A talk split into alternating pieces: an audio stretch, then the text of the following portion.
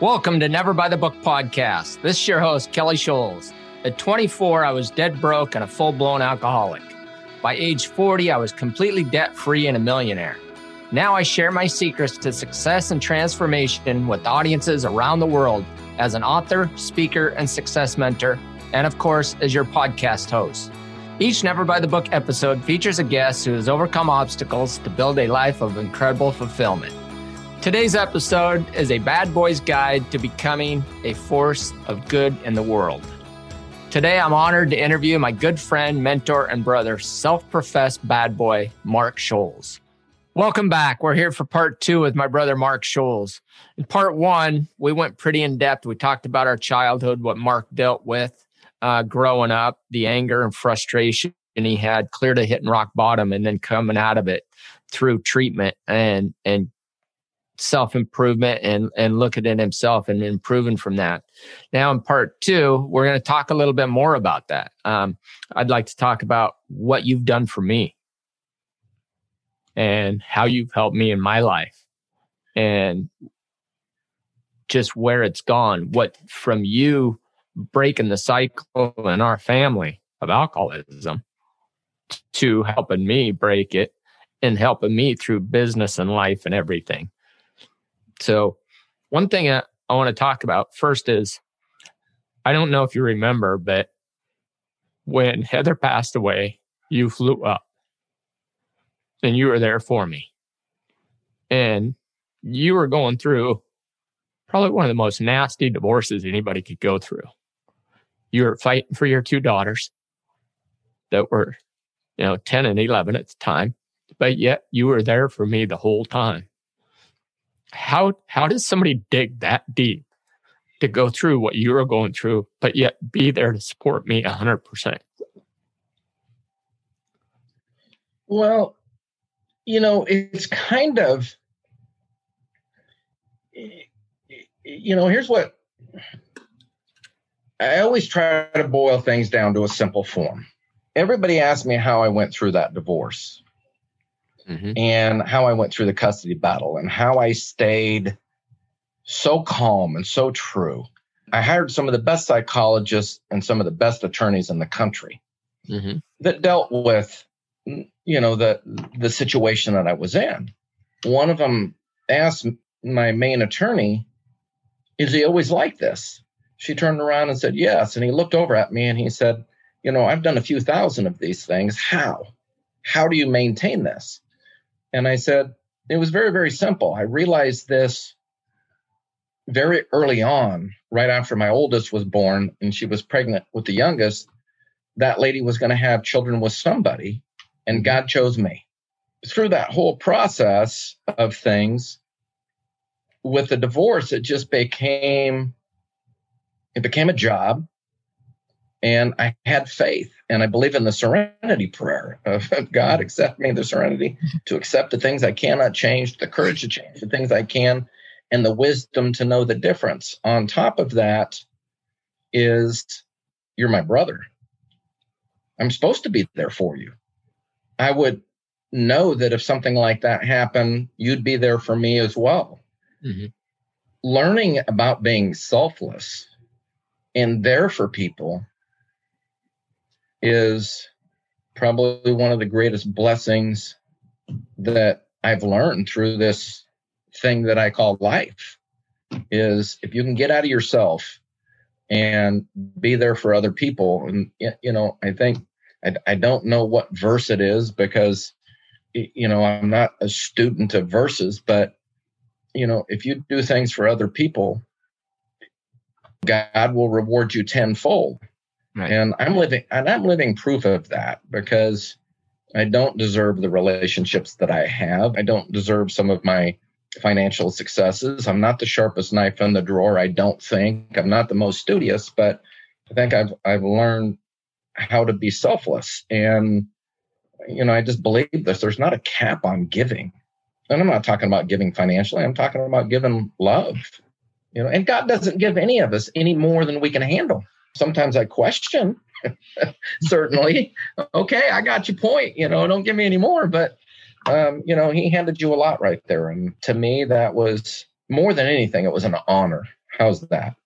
Mm-hmm. I mean, you know, it was an honor. Well, and you know, I think you and I had a conversation probably that next day, and we were talking, and I said something about why our family. I mean, here all three of us are alcoholics, recovering alcoholics, right? All three of us lost our wives in one fashion or another and ended up raising our kids. You brought it back that, hey, it, it, it's a blessing in, in one respect because probably because of what we went through when we were younger and learned how to get through some of that stuff. You got to have faith. No matter what happens in, in, in life, there's a learning experience and there's a silver lining in there, and you've got to find it and you've got to dig deep. Right. You know, we knew what it was like to not have a parent there. We knew what that was like. I knew what it was like. And so there was no way that I wasn't going to be there and fight like crazy for my kid's safety. It, it, it just it just wasn't going to exist. You know, I would have rather died. I think all of that in the past had prepared us, you know, to get to this to to, to get to that point. The other thing too, when when you start talking about being an alcoholic, you start talking about being a drug addict, you start talking about having a gun to your head like I did, um, not wanting to live, not wanting not wanting to care, having that hole that blows through you. And the only way that you can fill that hole up was with more drinking or more drugs or more gambling or more sex or more whatever, anything to not feel. And I have found that much like alcoholism, is for me, it's the greatest blessing that I've ever had in my life as being an alcoholic. Because without that, I would never have experienced that pain that right. I felt, that desperation that I felt. I'd have never experienced that. On top of that, I would have never been able to be in a position that I'm in now where I not just help change people's lives, I saved their life. Right. And when you save somebody's life and they tell you that, you know, hey, I was writing a suicide note when you called me, or I was getting ready to do this, or you haven't seen them in 15 years and they travel to introduce their son and say he saved my life 20 years ago. When you do that, that's pretty special. So you got to thank God that you're an alcoholic. Much like what you're doing here is when I go in and coach people or train people or you know I do some of this stuff, you know I went in and did some some some some kids at school one day and so many people think this is all about money. This money's a byproduct right. of trying to make yourself a better person every day so that you can be selfless to give back to people. Going through that stuff, it makes you stronger. Mm-hmm. Uh, and it should make you wiser but it should that experience. If you study on that experience and you gather those feelings up then you if you help somebody else that's going through that i think you know maybe if i do that till i die i can right the wrongs. Talk about that story about the kid that that was writing the suicide note. Mm-hmm. so i'll leave some names out of it to protect the the the screwed up. But but this was a few years ago, a couple years ago. I'm listening to these audiobooks all the time. A lot of times in training and, and doing some of this stuff, I always felt like I opened up too much. Then I see some of these professional trainers never get emotional and never have a tear come out of their eye. And I'm thinking, God, I wish I could be them. I wish I could be them. I've listened to yeah, yeah, and I can't remember which audiobook it was. There's an audiobook out there called Good to Great. There's another one, 21 Irrefutable Laws of Leadership, or mm-hmm. you know, just all these audiobooks that I go through. And I I always do try to listen to one one business audiobook, but then I try to listen to one one personal audiobook. It's talking about some of the greatest leaders out there are vulnerable, where they'll laugh, well, they'll cry. Reminded me of the Jim Valvano, you know, given to the Jimmy V Foundation. If you laugh, if you smile, if you think, if you cry, you know you've had a good day, right? Now there's a vulnerable guy. So I'm going, God, I'm doing this right. So I'm telling this lady that I'm working for, I said, Look, I said, I always thought I was doing this stuff wrong. And I'm listening to this audiobook and it says the vulnerable people make them real because everybody can see me as being a real guy with real emotion. I'm not doing things wrong. I'm actually doing it right. And she laughed and said, Yeah. And so I said, Speaking of vulnerable, she goes, Yeah, I need some help with that too. I said, Yeah, I know you're tighter than a frog's butt, right? Yeah. and up popped the the googling of you know vulnerability. Yeah. And so she downloaded this audio book called The Power of Vulnerability. Brene Brown. Brene Brown. You had and, me read it too. Yeah. She started listening to it one day. She goes, You got to download this audio book. And I said, Okay. So I start downloading it and I start listening to it. I had another employee at the time that was a finance manager, good looking, you know, mid 20 kid, you know, has got a daughter, spent some time in the service, a good producer, like to drink, like to party, like to go to strip clubs, like like little drugs, like to, you know, uh, mm-hmm. like to do everything that was wrong with who I am and what I believe. I've been wanting to fire this guy for like a year and everybody keeps saving him. All my managers, no, I'll work with him. I'll work with him. And I mm-hmm. got to a point where I hated him. So I just knew I was going to fire this guy. Finally, one day I was I was driving to work and I just go, you know what? I, you know, I'm listening to the power of vulner- vulnerability. And and I think it was the day before I turned around I said, okay, I'm going to fire I'm going to fire him tomorrow morning. I get in my car and I got an hour drive back and forth to work, as you know and I'm listening to Power of Vulnerability, and it starts talking about people in the military that their vulnerability, especially when they're at war, they've got two things victim or Viking, kill or be killed, right? Right. And then when they come back out of war, they're expected to fit into society and open up and be this vulnerable person and go right back in. And so substance abuse and all that kind of thing starts escalating and escalating. And I'm going, man, I, you know, I hate this guy. So I push pause and I go, I hate this guy, but he's done this and I'm listening to this and this. And so I just prayed and I said, God, you know, why do I hate this guy so bad? And all of a sudden it was just like a smash in the mouth. Well, dummy, he reminds you of you at that age. Yeah. And that's what you hated in yourself at that age. And so I picked up the phone and I called him and I said, Hey, I said, um, can you meet me in my office upstairs at at, at nine o'clock? And he says, uh, well, I'm off. And I said, yeah, I know, but it's important to me. He says, okay, I'll show up. I turned around and told him that, you know, I was going to fire him because I hated him because he ri- reminded me of me at that age. Mm-hmm. And so I sat with him for two hours and told him my life story.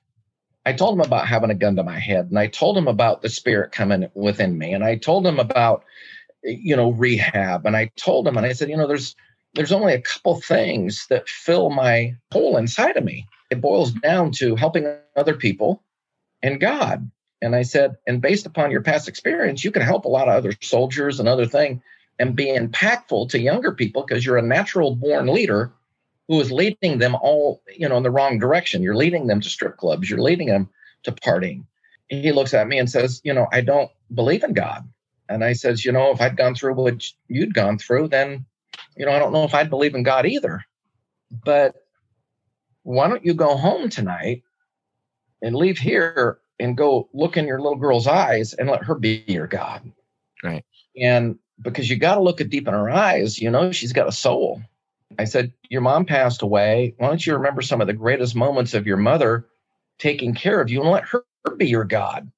Let something else be your God other than you know, what so-called God. I'm going to give you this audio book, Power of Vulnerability, Brene Brown, and I want you to give me a book report. So he says, okay. I said, you got a week to turn it into me. So the next day he calls me and he says, hey, I'm supposed to be in at noon today. He said, I'm halfway done. He said, if I can have the day off, um, I'll have your book report for you tomorrow. He said, this might be the greatest thing in the world that that I've ever listened to. And I said, okay uh, he comes in the next day and he's got his book report. And so we start chatting. We talked for, I don't know, 30 minutes or 40 minutes. And I read his book report and it was really neat. And, and uh, so he stood up to walk away and he stopped and he looked at me and they started walking. He stopped. He looked at me and I, so I turned around. I said, dude, I said, we've already bared our soul. There's nothing that you can say that, that I'm going to judge you one way or another. And a tear was coming out of his eye. And he said, when you called me the other morning and asked me to come meet you, he said, I was writing my suicide note. He says, on the way home, he said, I, I, I took the clip out of my gun and threw it off the causeway. Thank you. You saved my life. And I said, No, I don't think it was me. Do you believe in God now? And uh, he just kind of got a smile and said, Yeah, maybe I do. Um, but that right there, we can talk about success, and we can talk about finances, and we can talk about the millions of dollars that we make. And that's that that's okay, whoop de ding. But I also make a comment. I ain't never seen a brick struck at a funeral home. Right. Never one time have I seen a brick struck at a funeral home. So we know that that we're not going to take that with us. You know, that's our competitive spirit to to try and be the best that we can be. But right. there's nothing that replaces knowing that God trusted me enough through all my screwed up stuff and my heartaches and the things I did wrong to learn and get a tool chest big enough to help somebody else. People turn around and say, Oh my God, how, how in the world have you stayed sober for what the heck is it now? 32 years? 30, 32 years. 32 years? I mean, that's pretty simple stuff right there. I mean, you go save somebody's life who was going to get ready to kill themselves that was a, a drinking woman chasing drug addict and it's your testimony that saved his life. How in the world could you go out and go drink after doing something like that? I mean it's a it's a lot bigger a lot bigger than us isn't it? Oh it's so much bigger. And so you know? that's what you know you you started this conversation with why us? Because god chose us. Right. And and you know? and you know going through heather's death and and watching you go through your divorce and everything and i i really realized that you know through what we've been through in our lives all the hell we've caused everything else we're meant to be here. Yeah. We're we're meant to be here and we're meant to give back and we're meant to help people. And you know through my financial coaching and what i do uh, being vulnerable there and, and opening up and sharing the stories of what I went through when I was younger and we went through as, as kids and everything and, and helping people there. It's it's so fun to see the light bulb go off for people. Yeah. Like I say, giving back and helping people, it's that's what it's about. I mean, yeah, we both should have been dead years and years ago. I write about that in my book. I can remember going through car windows yeah. Uh, you know, at 60 miles an hour down the, down the interstate. I mean, jumping from truck to truck. I can remember driving home and really asking God at that time, let the tire go flat and blow out so I can hit the guardrail and die and get this over. Yeah. But like I said, he had he had bigger plans for me. So yeah. But I always say, you know, one another one of my my favorite sayings, and and you've been around me long enough to know that you know, at work they call them Markisms or Scholzisms. Adversity doesn't make the man; it simply reveals him to himself. When you're going through something adverse, who are you? Are are you that guy that's got some grit? You know, there's an audiobook out there right now called Grit. I don't know if you've listened to it.